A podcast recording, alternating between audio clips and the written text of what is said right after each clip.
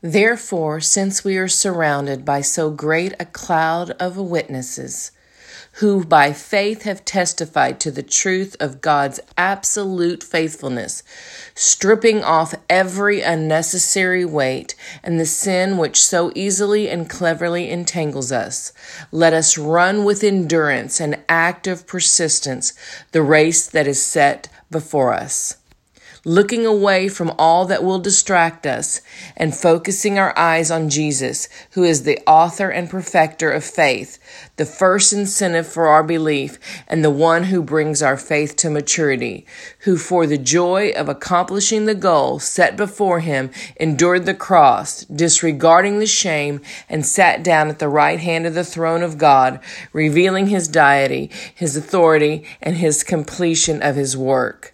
Just consider and meditate on him who endured from sinners such bitter hostility against himself. Consider it all in comparison with your trials so that you will not grow weary and lose heart. That's today's bold truth from Hebrews 12, 1 through 3 in the Amplified Version. And so I want to, to hone in on this little part here. Strip off every unnecessary weight and the sin which so easily and cleverly entangles us, and let us run with endurance and active persistence the race that is set before us.